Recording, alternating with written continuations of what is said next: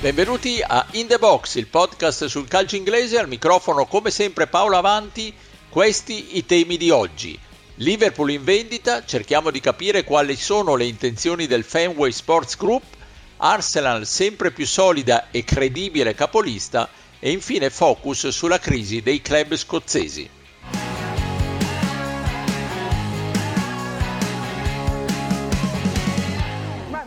Statement from the Liverpool ownership because uh, there were reports that the club was being put up for sale. This is what they've had to say. It's from Fenway Sports Group. There have been a number of recent changes of ownership and rumours of changes in ownership at EPL clubs. And inevitably, we are asked regularly about Fenway Sports Group's ownership in Liverpool. FSG has frequently received expressions of interest from third parties seeking to become shareholders in Liverpool. FSG has said before that under the right terms and conditions, we would consider new shareholders if it was in the best interests of Liverpool as a club. But they go on to say FSG remains fully committed to the success of Liverpool both on and off the pitch. Interestingly, they rejected an offer of almost £3 billion L'annuncio bomba del Liverpool in vendita e poi la precisazione, l'avete sentita, del Fenway Sports Group, proprietario dei Reds, che annuncia che il gruppo continuerà a essere legato al club ma che è pronto ad accettare l'ingresso di un nuovo socio. Due notizie che hanno scosso il mondo del calcio, non solo inglese. Cerchiamo di capire cosa c'è dietro questa mossa con l'aiuto del mio abituale compagno di viaggio londinese Pierluigi Giganti. Ciao Pierluigi. Ciao a tutti. Assente per questa puntata l'altro nostro autore di questo podcast, Stefano Cantalupi. Pierluigi, prima di entrare nel dettaglio della vicenda, ascoltiamo il punto del nostro corrispondente da Londra, Davide Chinellato. Il Liverpool è in vendita, o perlomeno Fenway Sports Group sta cercando di capire uh, quanto vale uno dei pezzi pregiati dei suoi asset sportivi. Uh, il Fenway Sports Group è un gruppo di investimento USA, base a Boston, ha comprato uh, i Reds nel 2010 Ehm, per una cifra che uh, con l'aggiunta dell'inflazione uh, fa poco meno di 500 milioni di euro attuali.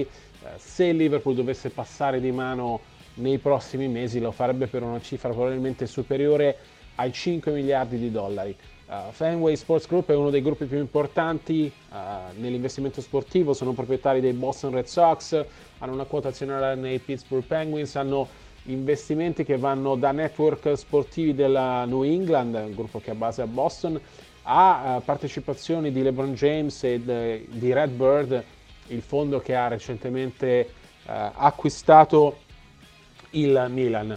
Non è una mossa a sorpresa per uh, il Liverpool, Jürgen Klopp ha fatto sapere tramite il suo assistente di essere stato informato dalla proprietà che c'è questo tentativo di attirare nuovi investitori, non necessariamente di vendere la squadra, salvo offerte molto molto importanti, ma di attirare uh, nuovi investitori.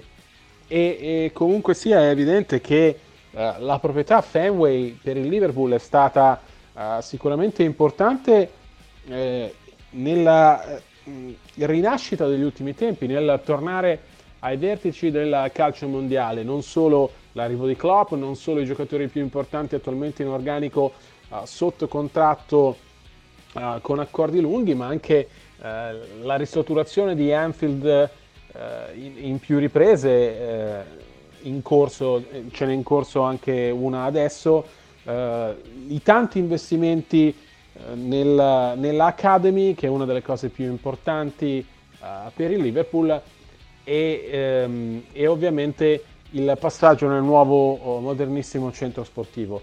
È chiaro che un passaggio di proprietà uh, sarebbe eh, uno scossone, sarebbe un cambiamento importante, lo stiamo vedendo anche recentemente al Chelsea quanto la nuova proprietà abbia cambiato.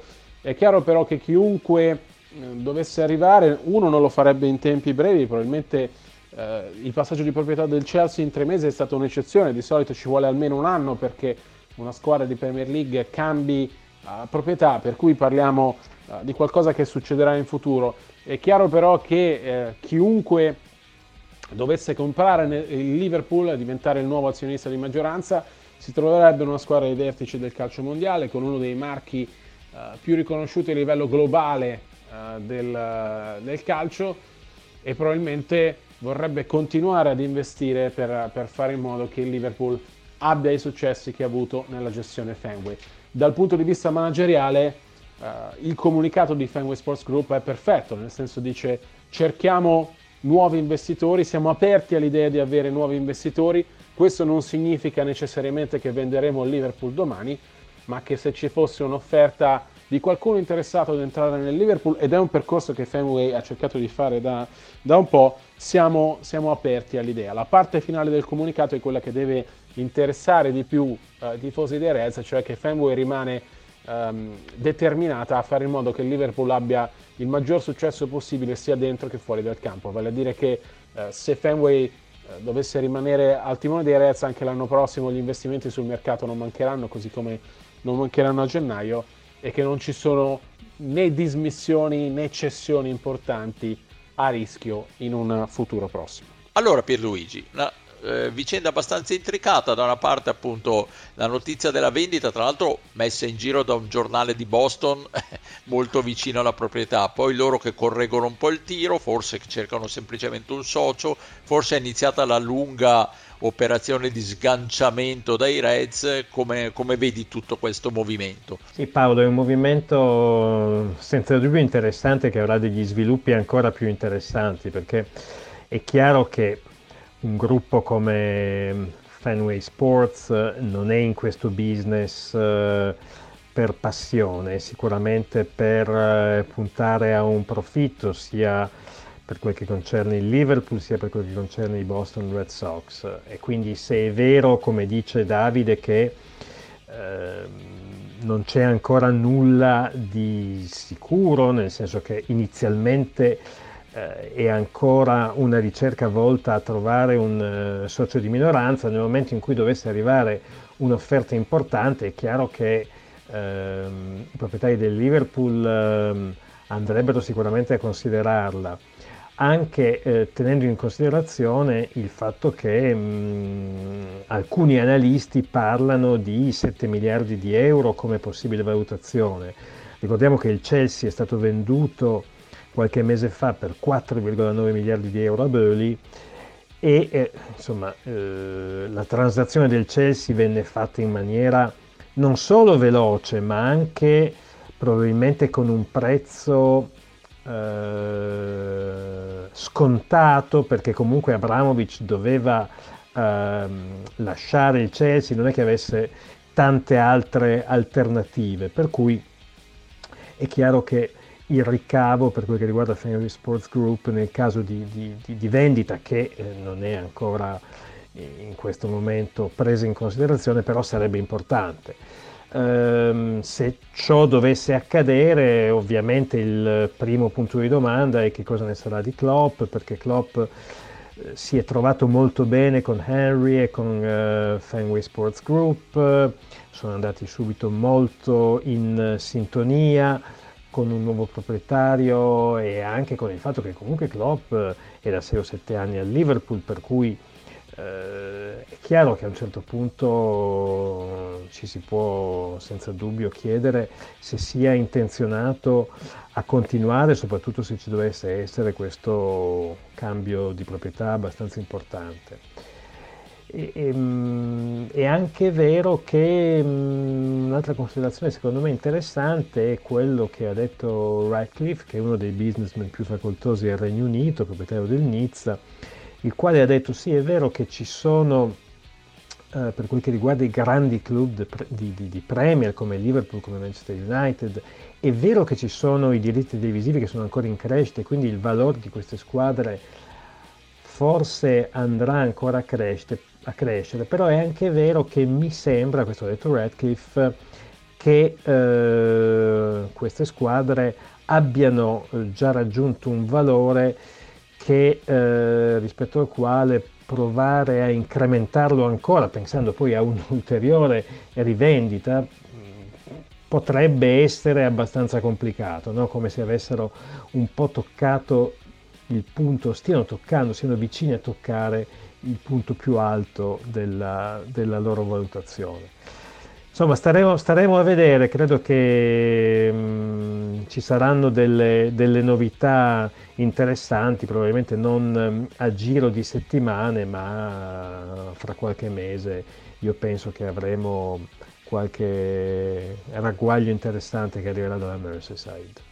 Ecco, bene ha fatto Davide Chinellato a ricordare tutte le cose positive che hanno portato questi proprietari americani al Liverpool, perché si tende forse un po' a dimenticare, qualcuno li critica anche, ma a dimenticare che hanno riportato al top una squadra che non era più al top quando sono arrivati a Liverpool. È chiaro e comprensibile che ora ci sia un po' di eh, preoccupazione per il futuro perché questi passaggi di proprietà per definizione non, non, non si sa mai dove, dove, portano e se si portano al ridimensionamento, a un rilancio al mantenimento dello status quo come, eh, come ovvio che, che, possa succedere. Eh, chiudiamo questo capitolo sul Liverpool ascoltando un, l'opinione di un esperto, un altro collega della Gazzetta, molto esperto di cose americane, Massimo Oriani, molto esperto di cose bostoniane soprattutto, che ci descrive, ci valuta un po' come è stata la gestione dei Boston Red Sox storica, mitica squadra di baseball della Major League di Baseball eh, da parte del Fenway Sports Group. John Henry ha comprato i Boston Red Sox per 660 milioni di dollari nel 2002. Oggi Forbes li valuta a 3,9 miliardi di dollari, dunque dal punto di vista strettamente economico ha fatto sicuramente un affare con la franchigia di Boston. Eh, un affare l'hanno fatto anche i Red Sox perché sotto la sua proprietà è arrivata nel 2004 la prima vittoria nelle World Series che mancava da ben 86 anni. Hanno rivinto nel 2007, nel 2013, nel 2018 diventando così la franchigia più vincente eh, del nuovo millennio. Anche dal punto di vista dello stadio ha fatto un grandissimo lavoro, hanno rifatto Fenway Park, hanno sfruttato ogni centimetro quadrato a disposizione facendone un vero gioiello quando tutti volevano abbatterlo, si chiedeva un nuovo stadio perché dicevano che oramai era obsoleto, ha più di cent'anni di vita, eppure lo ha trasformato veramente in uno, un monumento nazionale che però riesce comunque a fruttare.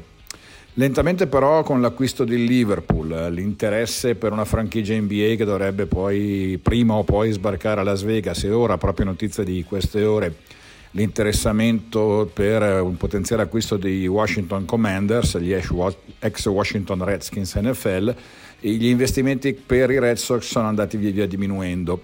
Eh, due anni fa è stato venduto Mookie Betts, la superstar dei Sox, ora potenziali free agent come Bogarts e Devers, che sono le due stelle, i due simboli dei Red Sox, potrebbero lasciare Boston e le polemiche cominciano a montare. Gode di buona stanca, stampa anche perché è proprietario del Boston Globe e di Nessen, la tv locale, anche se i talk show radio fanno il bello e il cattivo tempo a Boston e dunque sono andati giù abbastanza pesanti. Eh, tutto sommato un'esperienza sicuramente positiva, eh, però temo che possa anche forse essere arrivata al capolinea, quella di Henry con i Red Sox.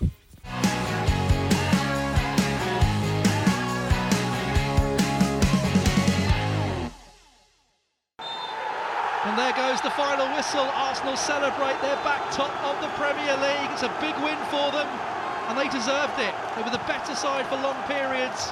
Chelsea didn't do enough, and Arsenal very good at the back. Chelsea nil, Arsenal 1. Abbiamo più di una volta detto in questo podcast che il Manchester City è la squadra da battere, quella che è destinata a uccidere anche questa edizione di Premier League. Io continuo ad essere di questo avviso, ma intanto si guarda la classifica e in testa c'è l'Arsenal. Si guardano le partite, l'Arsenal gioca al momento forse il calcio più bello d'Inghilterra si guardano i risultati e l'Arsenal ha battuto il Chelsea, ha battuto il Liverpool, ha battuto il Tottenham. Il dubbio che viene è che lo si abbia un po' sottovalutato. Ne parliamo con un esperto del mondo Gunners, il collega della Gazzetta dello Sport, Davide Longo. Ciao Davide. Ciao a tutti. Davide, eh, ci credi? Ci credi? Ma guarda, ehm, io a inizio stagione avevo pronosticato un Arsenal eh, sicuramente nei primi quattro posti. Ero convinto che questa potesse essere la stagione giusta per tornare in Champions, quindi l'obiettivo minimo per un club come l'Arsenal. Ma già, già quest'estate, mh, guardando anche partite del precampionato che possono valere fino a un certo punto, ovviamente, però avevo notato un'intensità, una determinazione diversa nella squadra.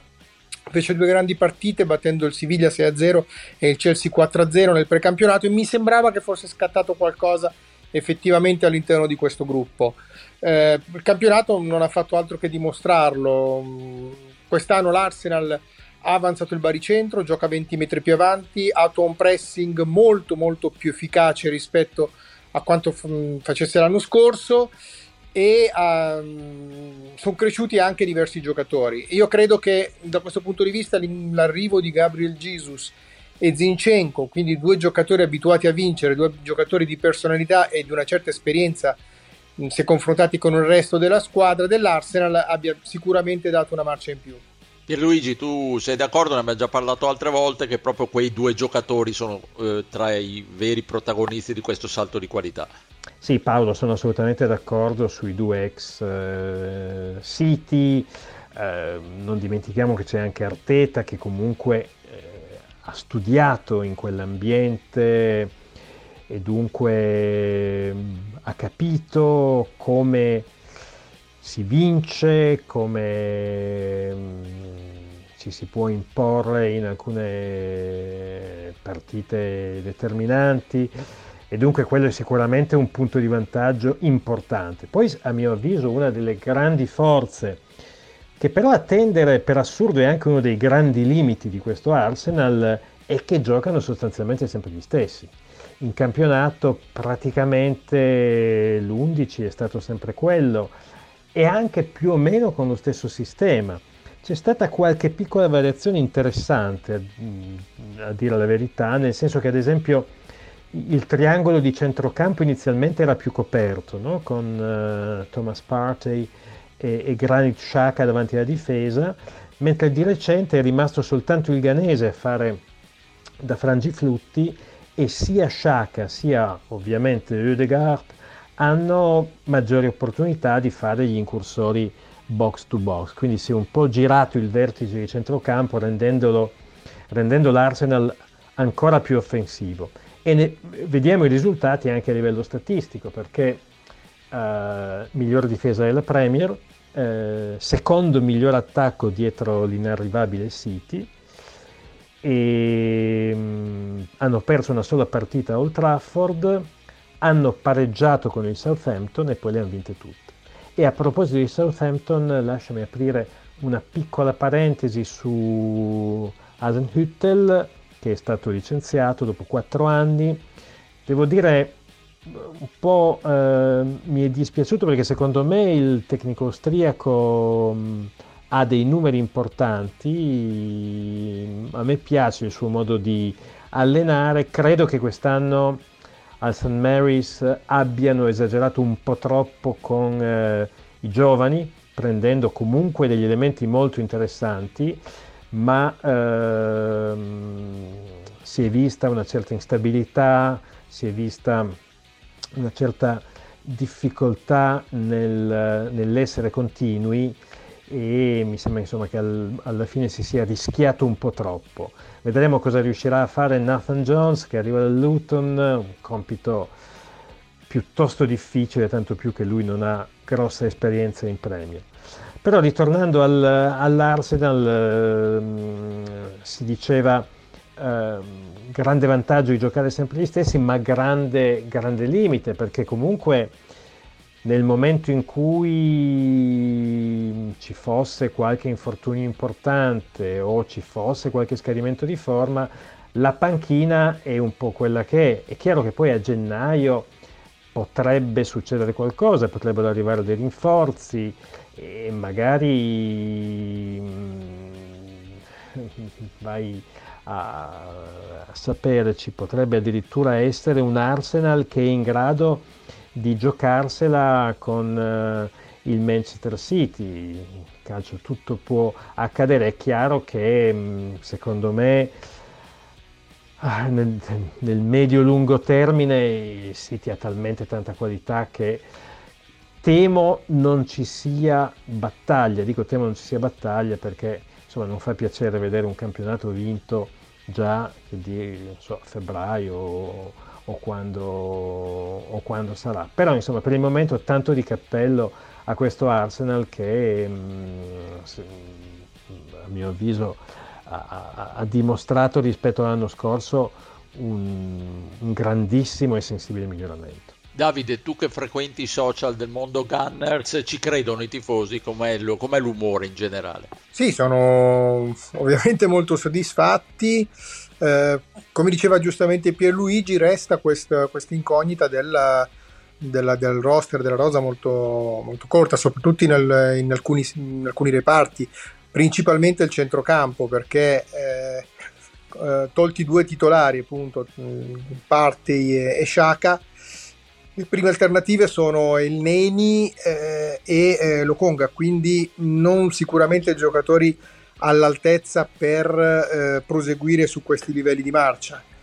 Eh, la difesa, secondo me, invece ha, buoni, ha delle buone alternative. E in attacco, eh, in attacco manca, manca, un centravanti, soprattutto manca un centravanti di peso. Nel momento in cui dovesse servire eh, un'alternativa maggior peso, maggiori centimetri davanti, ecco l'Arsenal da quel punto di vista è sguarnito. La prima alternativa in attacco è Nketiah, ma ovviamente non, non, non è un giocatore molto fisico. Noi sappi, eh, Davide, che faremo il tifo per l'Arsenal perché con il Liverpool fuori causa e altre squadre che non ci sembrano attrezzate per lottare per il titolo, l'unica speranza che il Manchester City non domini anche questa stagione è, è, viva, nelle mani viva la tradizione, viva la esatto. tradizione, viva bravo. le squadre più tradizionali. Bravo, e poi viva la tradizione. Ok, grazie mille Davide Longo. Grazie a voi, buona serata. ciao. ciao. ciao. ciao.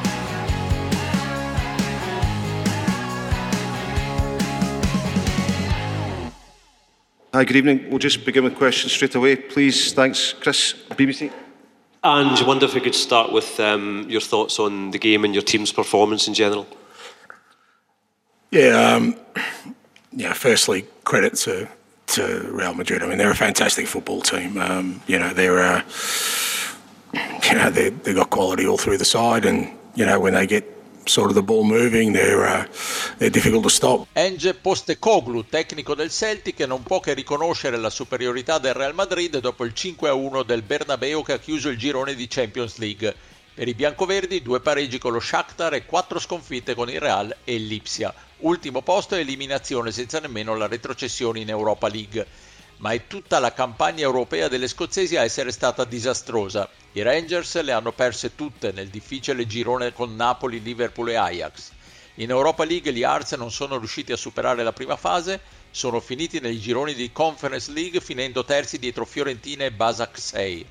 E sempre in Conference non sono entrati nei gironi né il Motherwell né il Dundee United. Pierluigi, un disastro. Sì, la campagna europea delle scozzesi anche riferendoci soltanto a Celtic e Glasgow, che, Celtic Rangers, che ovviamente sono quelle eh, di punta ed erano nella Champions, eh, è stata disastrosa, tanto più che eh, il calcio scozzese, non solo a livello di nazionale ma anche a livello di club, ci aveva fatto sperare l'anno scorso, perché non dimentichiamo che comunque i Rangers erano arrivati in finale di Europa League, perdendo alla fine contro l'Eintracht di Francoforte ed è un po' spesso da scozzesi no? il fatto di essere perdenti, però non dimentichiamo che nei turni precedenti avevano battuto delle squadre importanti, eh, Stella Rossa, Braga e soprattutto